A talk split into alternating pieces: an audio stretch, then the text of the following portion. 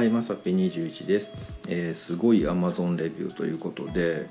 あのまあ普段ね僕 Amazon レビューとかねそういうレビュー系あんまり気にしないんですけどねなんかあの白髪染めかなんかのやつがあのポンって出てきてであまりに低評価が多いのでちょっと読んでみたんですよ。う、んならねまあまあみんなねこれ全然染まらんやつやとかねあかんやつやとかねなんかこうすぐ落ちるとかいろいろ書いてたんですけど一人だけねなんかもうそこにも反発するかのごとくねこれ中の人かなっていうね業者さんですかみたいな感じなんですけどもう星5でねそれはあなたたちのやり方が間違ってるんだみたいなねもう強いレビュー来たでよってねで読んでたらあ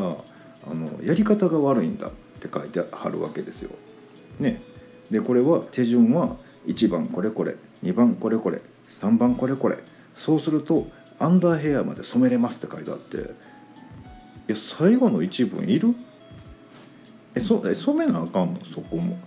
え染めるのが普通なの？っていうね。僕の中のすごいクエスチョンでね。うんえみんなやってんの？そんなこと。え頭赤やったら下も赤にせなあかんの？なんかね。おえすえマジですか？とか思ってね。そこですごい常識を覆されまして。